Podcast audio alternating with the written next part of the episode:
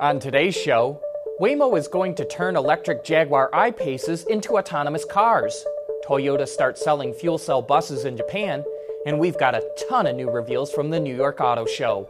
All that and more coming right up on Autoline Daily.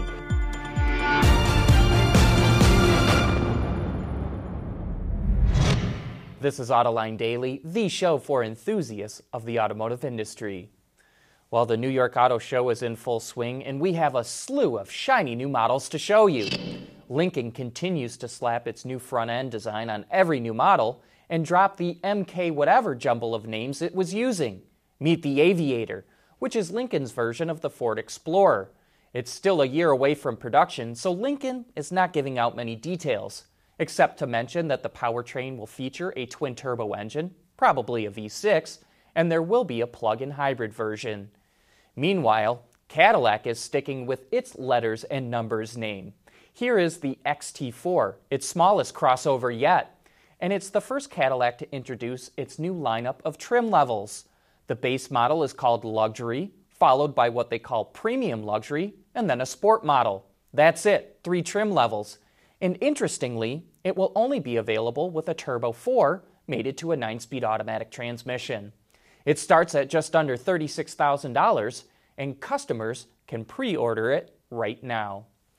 Volkswagen showed off this five passenger version of the Atlas called the Atlas Cross Concept. It's seven and a half inches shorter than the regular Atlas, but it still has the same wheelbase. It's equipped with a plug in hybrid system that uses the same 3.6 liter V6 in the Atlas, along with two electric motors and a lithium ion battery. It has an estimated all electric range of 26 miles and cranks out 355 horsepower. A mild hybrid version combines the same engine and electric motors, but uses a smaller battery. The production version will be built at the company's Tennessee plant starting next year. Audi and Toyota also unveiled brand new models in New York, and we'll show you them right after this.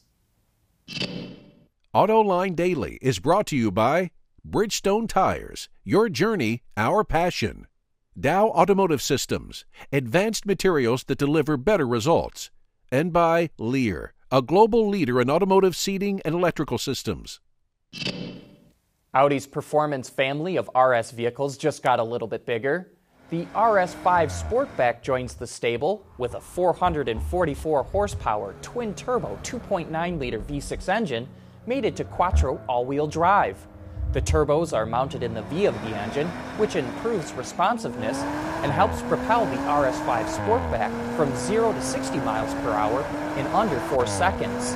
Other highlights include standard RS Sport suspension, Audi's virtual cockpit, and a number of driver assist systems. The all new RS5 Sportback goes on sale in the second half of this year. And with the introduction of Toyota's all new RAV4 comes much more rugged styling.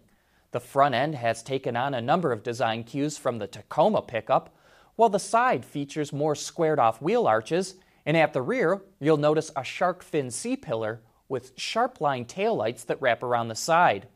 A 2.5 liter four cylinder engine can be found under the hood for both gasoline and hybrid models. Gas models get mated to an 8 speed auto, while hybrids get a CVT. There are also three all wheel drive systems to choose from which gives the RAV4 a little more off road prowess. Moving to the interior, a large touchscreen is mounted high on the dash, which features Toyota's Entune 3.0 audio system, with the controls mounted below the screen. The gas models go on sale late this year, while the hybrids will follow early in 2019. In late January, Waymo signed up for thousands more hybrid Chrysler Pacificas to expand its autonomous ride hailing fleet and now it just announced a big order from Jaguar. Waymo will buy 20,000 electric I-Paces from Jaguar over the next two years and turn them into Level 4 autonomous vehicles. They will go into service this year as Waymo expands its ride sharing service to more cities across the United States.